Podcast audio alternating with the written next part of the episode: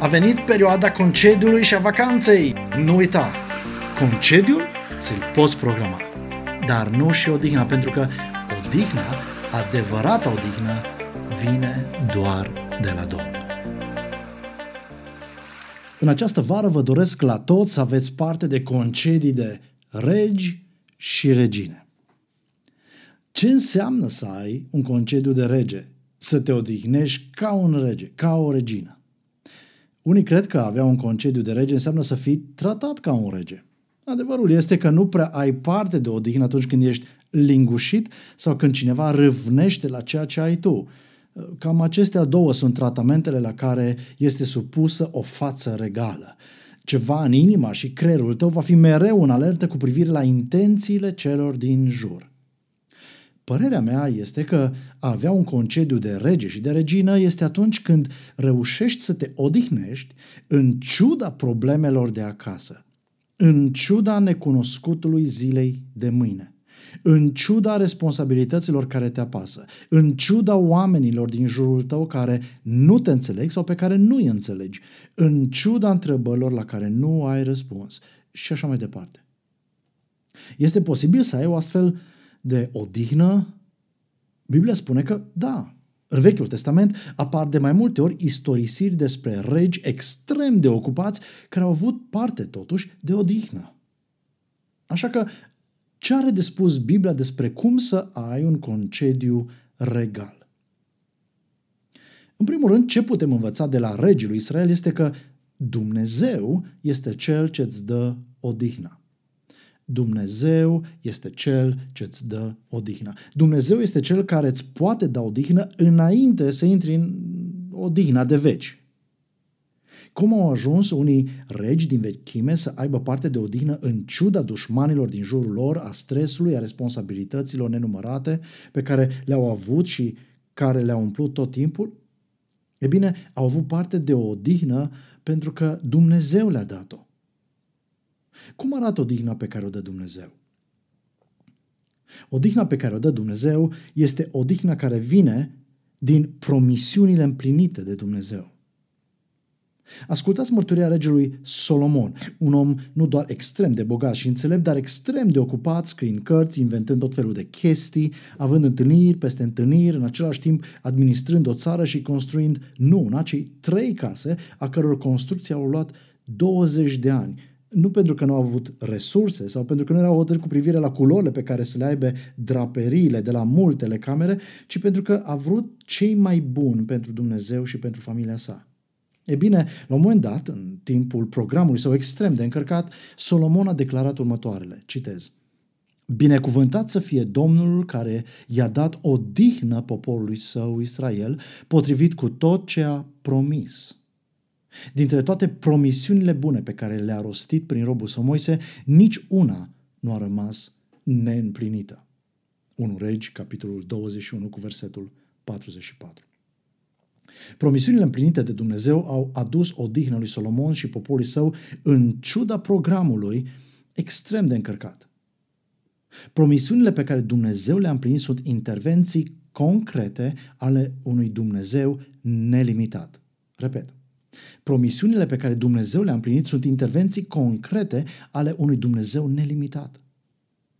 Când Dumnezeu promite ceva, nu o face la modul general și vag, așa cum facem noi oamenii, de genul am să te ajut când pot. Genul acesta de promisiuni nu-ți aduc pacea. Când m-am mutat în Dobrogea cu familia în anul 2000, mi s-a spus să am grijă cu băștinașii de etnie turcă pentru că sunt extrem de politicoși, de genul, dacă îmi soliciți ajutorul, îți promit să te ajut, chiar dacă nu am să o fac. Este ca și cum ai spune că a nu promite ajutor celui ce ți-l cere este mai grav decât a îl acorda. Când Dumnezeu îți promite ceva, el împlinește acel ceva pentru că vrea și poate și acest lucru îți aduce liniște și pace și siguranță în suflet. Dumnezeu se ține de promisiunile făcute pentru că El este nelimitat în înțelepciune, nelimitat în putere, în resurse și în dragoste, iar promisiunile Lui sunt concrete, clare. Dacă vrei să ai parte de concediul unui rege, învață de la Solomon. Fă-ți timp vara aceasta să-ți aduci aminte împreună cu familia ta de promisiunile concrete pe care Dumnezeu nelimitat le-a împlinit în viața ta și a familiei tale. Ai cumva o carte a cronicilor familiei tale în care să-ți fi notat tot ce a împlinit Dumnezeu față de tine și familia ta? Un om înțelept are o evidență cu toți clienții cărora le-a împrumutat bani. Iar un om recunoscător are o evidență cu toate ocaziile în care a primit bani, a primit ajutor. Așa că te încurajez, dacă ai o astfel de cronică a familiei tale, recitește cu familia ta în această vară. Dacă nu, începe, de ce nu? Începe chiar acum să scrii una. Amintirea promisiunilor împlinite de Dumnezeu în viața ta aduce întotdeauna odihnă, pace, siguranță, liniște sufletului tău. Cum arată odihna pe care o dă Dumnezeu? În primul rând, este odihna care vine din împlinirea promisiunii lui Dumnezeu. În al doilea rând, este odihna care vine din protecția nemeritată oferită de Dumnezeu. Ascultați ce a mărturisit tot regele Solomon în 1 Regi 5 cu versetul 4. Citez. Acum Domnul, Dumnezeul meu, mi-a dat o dihnă din toate părțile. Nu mai am niciun dușman, nicio nenorocire. Dumnezeu este Cel ce îți dă o dihnă ferindu-te de dușman și nenorociri, cum nu o face cu ceilalți care nu sunt copiii Lui. Știați că în 2020 au fost peste 22.000 de accidente rutiere în România, soldate cu victime? Și tu nu ai fost unul dintre ele? Nu pentru că s-a întâmplat să nu fii, ci pentru că ai beneficiat de protecția nemeritată a lui Dumnezeu. Sau, în ciuda mortalității datorate COVID, tu nu ai fost una dintre victime. Altfel n-ai fi ascultat acest mesaj la acest moment. Și asta nu pentru că s-a întâmplat să nu fii, ci pentru că ai beneficiat de protecția nemeritată a lui Dumnezeu. De aceea nu ești parte din procentele de mortalitate datorită COVID. Dumnezeu ți-a dat o dihnă ferindu-te în 2020 de accidente și nenorociri.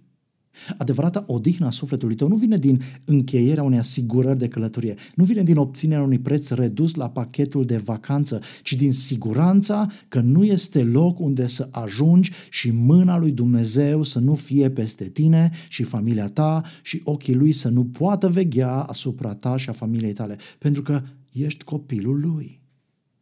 Nimic nu te poate smulge din mâna lui. Aceasta îți aduce odihnă în concediul din această vară.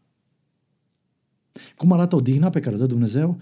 În primul rând este odihna care vine din împlinirea promisiunilor lui Dumnezeu, în al doilea rând este odihna care vine din protecția nemeritată oferită de Dumnezeu, iar în al treilea rând, odihna pe care o dă Dumnezeu vine atunci când îl cauți cu pasiune.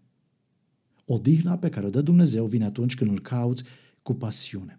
Priviți la exemplu unui alt rege, regele Asa. Deși bunicul și tatăl lui au creat tot felul de probleme și au lăsat o moștenire deloc ușoară lui Asa, ascultați mărturia lui în 2 Cronici 14 cu 7. Citez. Țara este încă a noastră pentru că l-am căutat pe Domnul Dumnezeul nostru. Noi l-am căutat și astfel El ne-a dat o dihnă de jur împrejur. Iar în 2 Cronici 15 cu 15 citim astfel. Toți cei din Iuda s-au bucurat de jurământul acesta, căci juraseră din toată inima lor. Ei l-au căutat pe Domnul cu toată pasiunea, iar el s-a lăsat găsit de ei și Domnul le-a dat o dihnă de jur împrejur. Dumnezeu îți dă o dihnă demnă de un rege atunci când îl cauți pe el cu toată pasiunea, așa cum l-a căutat regele Asa pe lista lucrurilor pe care le faci cu pasiune, ce loc ocupă Dumnezeu? Acela este locul în viața ta pe care se află odihna care vine doar de la El. Cum a arătat pasiunea regelui Asa pentru Domnul? Dacă veți citi capitolele 14 și 15 din 2 Cronici, veți vedea răspunsul, și anume făcând intenționat și programat ceea ce este bine și drept, apoi distrugând intenționat și programat orice loc în care era venerat altcineva sau altceva decât Dumnezeu, apoi împlinind intenționat și programat învățăturile din cuvântul lui Dumnezeu, și, nu în ultimul rând, ținându-și intenționat și programat promisiunile făcute înaintea Domnului. Ascultă-mă cu atenție. Ești atent? Îți poți programa concediul dar nu și odihna. Îți poți programa concediul, dar nu și odihna. De ce? Pentru că odihna de la Dumnezeu este rezultatul pasiunii tale pentru El. Înflăcărează-ți pasiunea pentru El și vei avea parte de odihnă de la El. Ce înseamnă pentru tine să ai pasiune pentru Hristos, pentru învățăturile Lui, pentru planul Lui cu privire la viața ta? Dacă vrei să ai un concediu regal în care să te bucuri de odihnă, celebrează în această vară promisiunile pe care Dumnezeu le-a împlinit în viața ta. Fă-ți timp și fii recunoscător pentru protecția ta pe care nu ai meritat-o, dar pe care ți-a oferit-o Dumnezeu pentru că te iubește și, nu în ultimul rând, caută-L pe Dumnezeu cu pasiune. Un alt lucru referitor la ce putem învăța din viața unora dintre regii lui Israel este că odihna, nu doar că Dumnezeu este sursa ei, însă odihna vine întotdeauna după câștigarea bătăliei. Odihna vine întotdeauna după câștigarea bătăliei. Una dintre greșelile pe care le facem cel mai des când intrăm în vacanță sau plecăm în concediu este să uităm de războiul care se dă pentru sufletele noastre. Pentru că în lumea spirituală nu există concediu, vacanțe, pauze. Ai auzit? Dăm voie să repet. În lumea spirituală nu există concediu, vacanțe, pauze. În lumea spirituală se dă o bătălie cruntă, neîncetată pentru sufletul tău, o bătălie care va lua sfârșit abia în ziua judecății. Însă, până atunci, diavolul îți vrea distrugerea. Firea ta păcătoasă nu poate și nu vrea să se supună lui Dumnezeu și se va împotrivi la tot ceea ce vrei să faci pentru el. Și nu în ultimul rând, lumea urăște tot ce este legat de lucrarea lui Dumnezeu în viața ta. Nu fiți naivi cu privire la această vară, la concediul pe care vi l-ați programat. Dacă ești mort spiritual sau în comă spirituală, nu vei simți lupta spirituală. Tu nu trăiești într-un vid spiritual, ci într-o lume în care odihna adevărată vine de la Domnul. Dar diavolul, firea din tine și lumea din jur vor face tot ce pot ca sufletul tău să nu găsească odihna, ci robia. Să nu găsească pacea, ci nemulțumirea. Să nu fii plin de dragoste, ci plin de așteptări sau amărăciune și așa mai departe.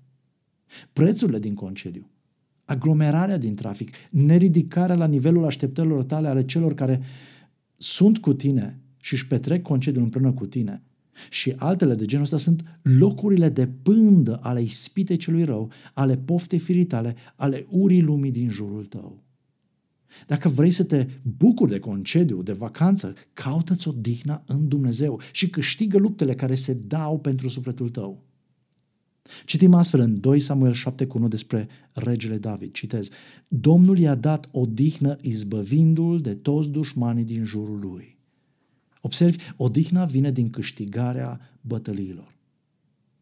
Înțelege că în această vacanță, în acest concediu, noi nu luptăm împotriva cărnii și sângelui, ci împotriva stăpânirilor, autorităților și a puterilor acestui veac întunecat, împotriva duhurilor rele din locurile cerești. De aceea, spune Pavel în continuare, întăriți-vă în Domnul și în puterea tăriei Lui, îmbrăcați toată armura pe care vă dă Dumnezeu ca să puteți rezista uneltilor diavolului. Înțelege că pe diavol nu-l interesează cât de caldă ți este vara asta, ci dacă te poate ispiti să fii nemulțumit. Pe diavol nu, nu aglomerarea aglomerarea din trafic, ci îl ajută să te ispitească, să fii iritat. Pe diavol nu-l atrage formele corpului bărbaților și femeilor de pe plajă, ci dacă îți poate hrăni prin ceea ce vezi, să-ți hrănească firea, să poftești cu ochii ceea ce nu e al tău și să păcătuiești în inima ta, înjosindu-L pe Dumnezeu prin gândurile tale. Pe diavolul nu-l interesează prețurile, dar va face tot ce poate ca să-ți provoace lăcomia sau zgârcenia, ambele fiind la fel de eficiente în mâna lui dacă tu uiți că ești într-o luptă spirituală. Pe diavolul nu-l interesează mașina ta, însă se poate folosi de o simplă zgârietură făcută din neatenția ta sau a altui participant la trafic ca să privești lucrurile din perspectiva celui căruia îi se cuvine răzbunare. Adevărata odihnă în această vară va veni doar de la Domnul și doar dacă câștigi bătăliile spirituale. Așa că atunci când îți faci bagajul de concediu, atunci când vei ieși pe plajă, asigură-te că ai la tine brâul adevărului, platoșa neprihănirii, râvna Evangheliei păcii, scutul credinței, coiful mântuirii și sabia Duhului, adică cuvântul lui Dumnezeu. Este treaba ta dacă vei merge pe plajă în costum de baie, dar te încurajez, nu te du la fel și cu sufletul, ci îmbracă sufletul în armura lui Dumnezeu, pentru că ce-ți pot face razele solare trupului nu este comparabil cu ceea ce îți vor face săgețile incendiatoare ale celui rău. De aceea, luați toată armura lui Dumnezeu ca să puteți rezista în ziua aceea și după ce ați făcut totul, să rămâneți în picioare, ne spune Pavel în Efeseni 6 cu 13.